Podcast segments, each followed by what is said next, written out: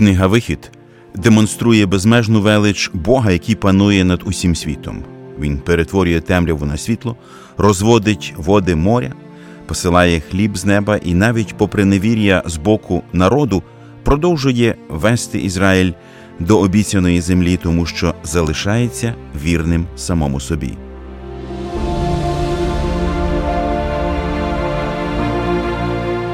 Ви слухаєте подкаст Вивчаємо Біблію разом.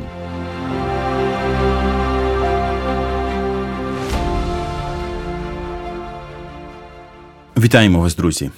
Ми продовжуємо вивчати книгу Вихід і раді, що ви долучилися до нашого вивчення. Сьогодні ми відкриваємо 31 розділ, і цим розділом завершується велика частина книги Вихід, яка розповідає е, про побудову Скинії. Цей великий уривок з книги Вихід, як ви знаєте, поділений на сім частин, які розпочинаються словами. А Господь промовляв до Мойсея, говорячи. Перша частина включає в себе уривок з 25 розділу першого вірша по 30 розділ 10 вірш.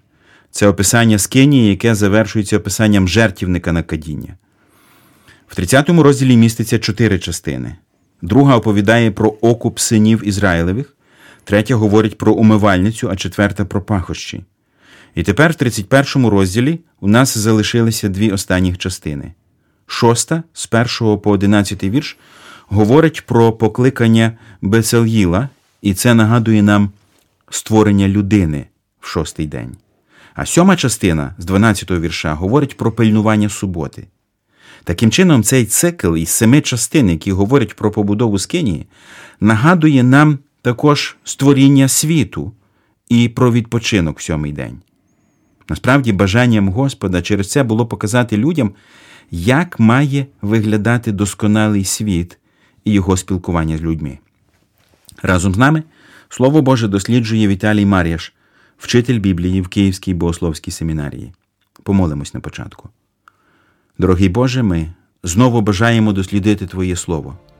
Поблагослови нас в цьому вивченні. Допоможи ці істини, які ми відкриємо, заховати в своїх серцях і жити так, як Ти навчаєш, щоб приносити добрий плід на тому місці, на якому Ти нас поставив, щоб було звеличене Твоє ім'я. Амінь.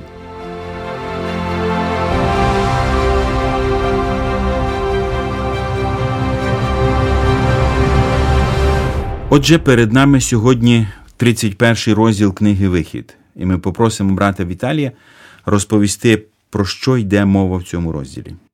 Останній розділ е, це повеління про працівників. Ну, звісно, е, сказано про всі деталі, що потрібно робити. А природні питання, хто буде це робити? Так само, як Бог забезпечить для обслуговування своєї святині священиків. Угу і приготує все для них, і шати, і повеління різні, як їм нести служіння. Щоб втілити ідею Скинії, він приготував також тих людей і наділить їх е, Духом Святим. Бацаїл, який от буде все виконувати, мабуть, він провідник у цій роботі, він наповнений Духом Божим. І ми вже говорили, що це також натяк на перші розділи книги буття, де Дух Божий, цей хаос, він все впорядкував порожнеча, земля була пуста і порожня, Дух Божий ширяє, і один день краща вже ситуація, вже є світло. Потім з'являється суша і море, потім впорядковує все. І Читач розуміє, що Дух Божий це творча робота Духа Святого. І тепер, оскільки скинія, вона паралельна до світу, і працівники також повинні мати того самого духа з тих ідей, які Бог е, тепер відкрив, вони повинні впорядкувати. Вони повинні все зробити так, як е, Бог е, вимагає. І, звісно, без Духа Святого цього неможливо зробити. І тепер я прочитаю з першого по одинадцятий вірші з 31 розділу. І промовив Господь до Мойсея, говорячи: Дивися, я покликав на ім'я Бецельїла, сина Урієвого, сина Хура, юдиного племени, і наповнив його Духом Божим, мудрістю і розумовуванням, і знанням, і здібністю до всякої роботи, на обмислення мистецьке, на роботу в золоті, і в сріблі, і в міді, і в оброблені каменя, щоб всаджувати, і в оброблені дерева, щоб робити в усякій роботі. І я ото дав із ним Оголіява, Ахісаматового сина, Данового племени. А в серце кожного мудросердого я дав мудрість, і зроблять вони все, що я наказав був тобі, скинію заповіту, і ковчега для свідоцтва, і віко, що на ньому, і всі скинійні речі, і стола та речі його, і чистого свічника та всі речі його, і жертівника кадила, і жертівника цілопалення та всі речі його, і умивальницю та підставу її, і шати служебні, і шати священні для священника Аарона, і шати синів його на священне служення, і оливу помазання, і запашне кадило для святині, як усе, що я наказав був тобі, вони зроблять. Чи може бути якийсь образ або е, важливість того, що для побудови Скинії е, була призначена людина саме з юдиного коліна? Ну, Можна, звісно, розвинути думку, що тут е, все натяк на Христа, який був з Юдиного, і наповнений також духом, і він е, також ідеально, скажімо так, виконує роботу по втіленню. І Дух Святий на ньому перебував. Тут е, є багато таких паралелей, які можна зважати і роздумувати. Коли ми роздумуємо над постановою про побудову Скинії, то після уважного читання цих розділів неможливо не звернути увагу на декілька важливих принципів. Перший принцип. Бог показує, що Він є ініціатором вибору того, хто має будувати цей дім. Ім'я Бецельїла, якого вибрав Бог як основного майстра, означає під покровом або під захистом Божим. Ім'я його помічника Голіява означає Бог є моїм шатром або укриттям. Виявляється, що будувати цю скинію можуть не прості люди, а тільки ті, які знаходяться під покровом Божим, тільки ті, які підкорилися йому і вибрали Його. Жити під шатром Господа це означає жити за Його законами. Це не означає, що ти приходиш в Його дім, а живеш за своїми законами. Хто живе за Божими законами, той і будує цей дім. І я думаю, що це дуже символічно, що саме так сьогодні будується і церква Христова, яка також є духовною скинією, і вона будується тими людьми, які живуть під покровом Всевишнього, ну тобто віруючими. І так само будуємо свій храм ми, діти Божі, тому що ми особисто також покликані бути Божою скинією. Скинія це житло, де мав перебувати Бог, а зараз цим храмом є ми. І нам дуже важливо застосувати ті принципи, за якими будувалася скинія, до того, як будуємо храм для Бога в своєму серці ми, які говорить про це апостол Петро. І самі, немов те каміння живе, будуйтеся в дім духовний, на священство святе, щоб приносити жертви духовні, приємні для Бога через Ісуса Христа. Ще цікавий такий момент, що для побудови скинії Бог вибрав саме дві людини.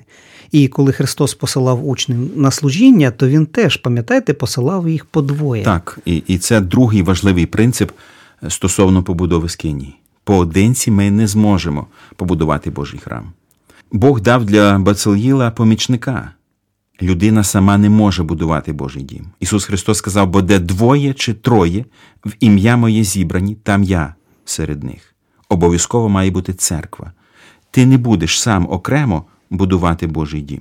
Коли ми читаємо про цих людей, які будували скинію, про Бецаліїла і Голіява, то тут вказано не тільки з яких вони були племен, а вказано також імена їхніх батьків.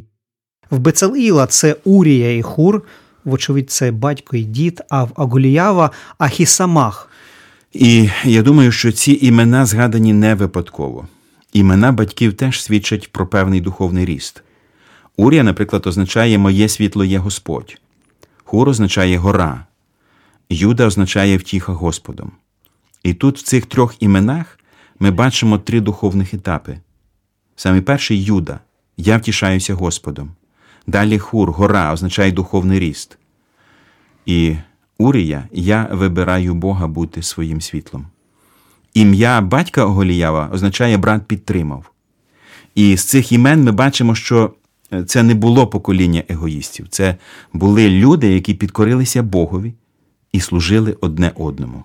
Я ще помітив і звернув увагу, що помічник Бецаліла е, походить з данового коліна. Ми вже колись говорили про данове коліна, пам'ятаєте?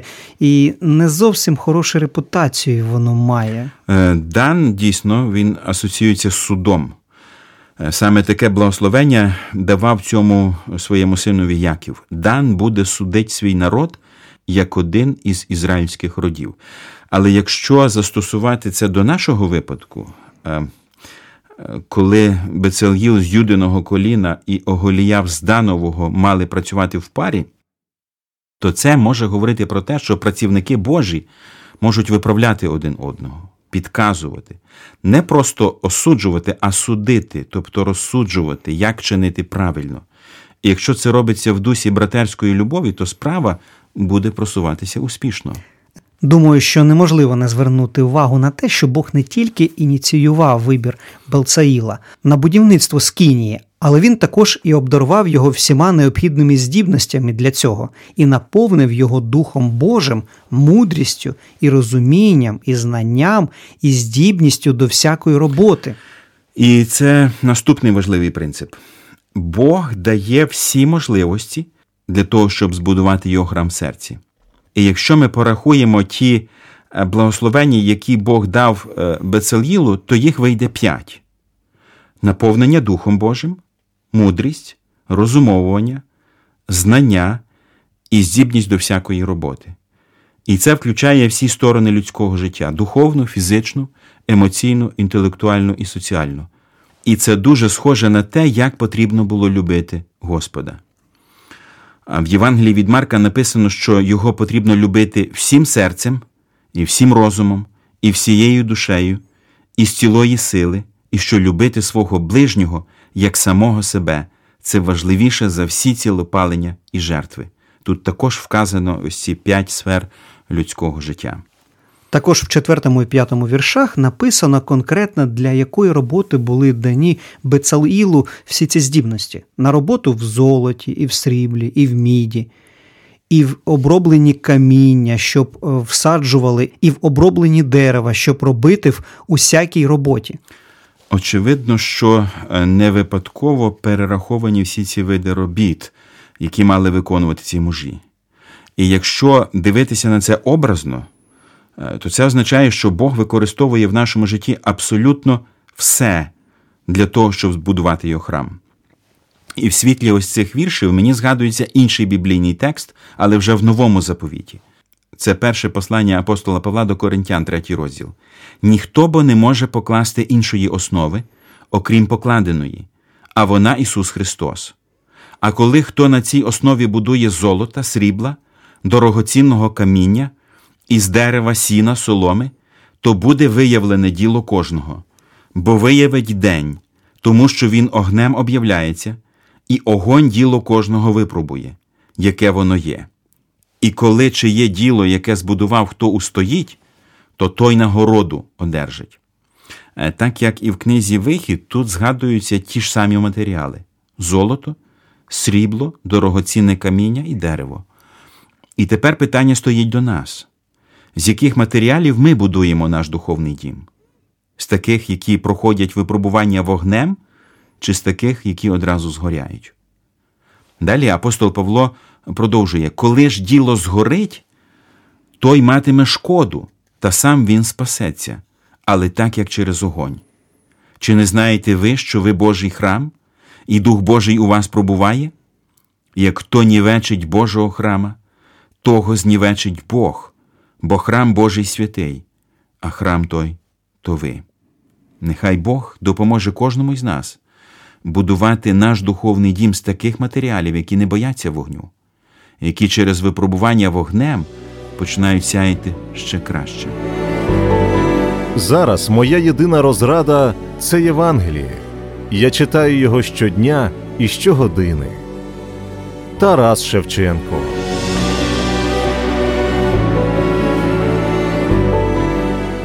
Ми продовжуємо читати 31 розділ далі. І промовив Господь до Мойсея, говорячи: А ти промовляй Ізраїлевим синам, говорячи, тільки суботи мої будете пильнувати, бо це знак поміж мною та поміж вами для ваших поколінь, щоб ви познали, що я Господь, що освячує вас, і будете пильнувати суботу, бо вона святість для вас. Хто опоганить її, той конче буде забитий, бо кожен, хто робить у ній роботу, то буде стята душа та спосеред народів її. Шість день буде робитися праця, а дня сьомого субота відпочинку від праці, святість для Господа. Кожен, хто робить роботу за суботнього дня, той конче буде забитий. І будуть Ізраїлеві сини додержувати суботу, щоб зробити суботу вічним заповітом для своїх поколінь. Це знак навіки поміж мною та поміж Ізраїлевими синами. Бо шість день творив Господь небо та землю, а дня сьомого перервав працю та спочив. І дав він Мойсеєві, коли закінчив говорити з ним на Сінайській горі, дві таблиці свідоцтва, таблиці кам'яні, писані Божим перстом. Це останній сьомий уривок з цієї частини книги Вихід, який розпочинається словами І промовив Господь до Мойсея, говорячи, в чому полягає особливість цього уривку? Тут вже повеління про дотримування субот, яке, здається, воно не зовсім вписується в причому тут суботи до скині, але якщо зважати на ті яскраві паралелі творіння Божого, тепер ми очевидно бачимо, що скинія це є шлях нового Божого творіння. Бог запрошує тепер е, до поклоніння, до своєї присутності. Нагадую, що існує тепер багато перешкод, але ця присутність вона ще не пропала, вона доступна. І Бог не залишив цей світ, тому завжди є надія.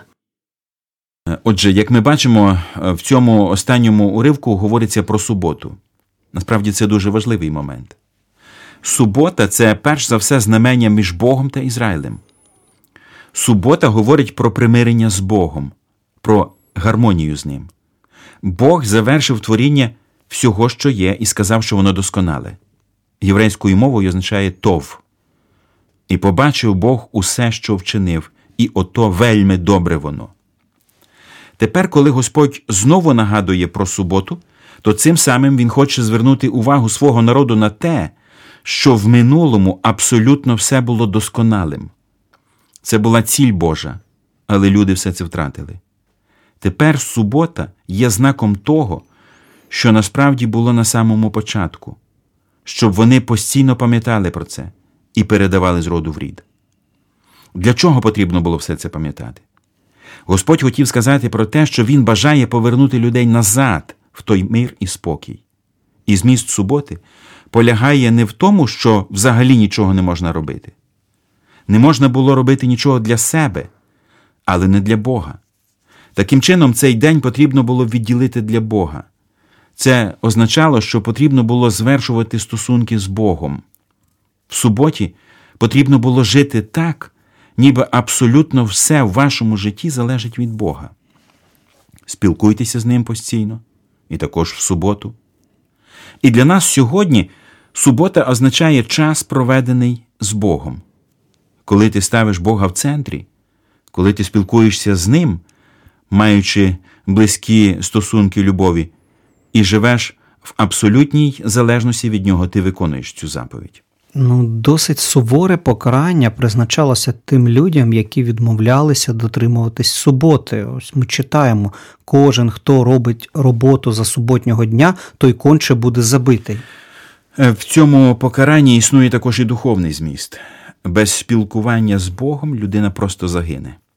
Але буквально тоді мали бути знищені ті, хто кощунствував, хто свавільно чинив бунт супроти Бога. Такі люди дійсно мали бути знищені. Але якщо людина зробила щось ненароком, то такого покарання, звісно, що не відбувалося. Добро можна було і потрібно було робити в суботу. Ісус Христос, до речі, е, про це саме багато разів докоряв книжників і фарисеїв. Е, Ось одна із таких історій записана е, в Євангелії від Матвія в 12 розділі.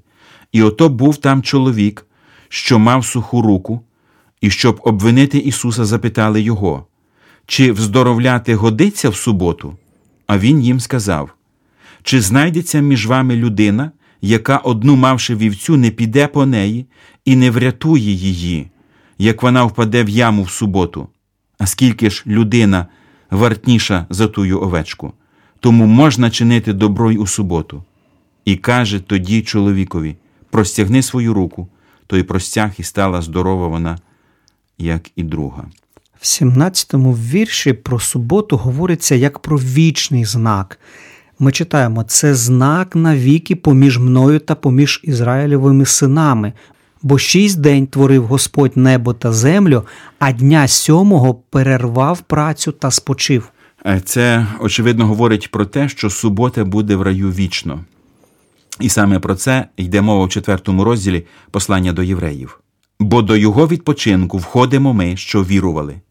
Як він провістив, я присяг був у гніві своїм, що до місця мого відпочинку не війдуть вони, хоч діла його були вчинені від закладень світу. Бо колись про день сьомий сказав він отак: і Бог відпочив сьомого дня від усієї праці своєї. А ще тут, до мого відпочинку не війдуть вони. Коли ж залишається ото, що деякі війдуть до нього, а ті, кому Євангелія була перша звіщена, не війшли за непослух, то ще призначає він деякий день сьогодні, бо через Давида говорить по таким довгім часі, як вище вже сказано, сьогодні, як голос його ви почуєте, не робіть затверділими ваших сердець. Бо коли б Ісус навин дав їм відпочинок, то про інший день не казав би по цьому. Отож людові Божому залишається суботство, спочинок. Хто бо війшов був у його відпочинок, той той відпочив від учинків своїх, як і Бог від своїх. Отож, попильнуймо війти до того відпочинку, щоб ніхто не потрапив в непослух за прикладом тим. Ми входимо в цей відпочинок через Христа. Він і є наш спокій. Таким чином, субота, про яку йде мова в законі, насправді говорила і про Христа. І коли в 17-му вірші сказано, що це знамення, то це говорить ось про цей перший етап навчання і про послух. Бога потрібно було навчитися слухати хоча б в маленькому, хоча б цей один день виконувати, щоб зрештою духовно зрости і війти в цей спокій назавжди, і постійно так жити в близьких стосунках з Богом. І тепер, користуючись нагодою, я хотів би запитати тебе, шановний слухачу, в яких стосунках з Богом знаходишся ти? Чи увійшов ти в Божий спокій через Ісуса Христа? Якщо досі ще ні, ти дуже в небезпечному становищі. Без близьких стосунків з Богом через Христа ти зможеш загинути. Чому б тобі не подумати про своє вічне існування, де і з ким воно буде, з Богом чи без нього?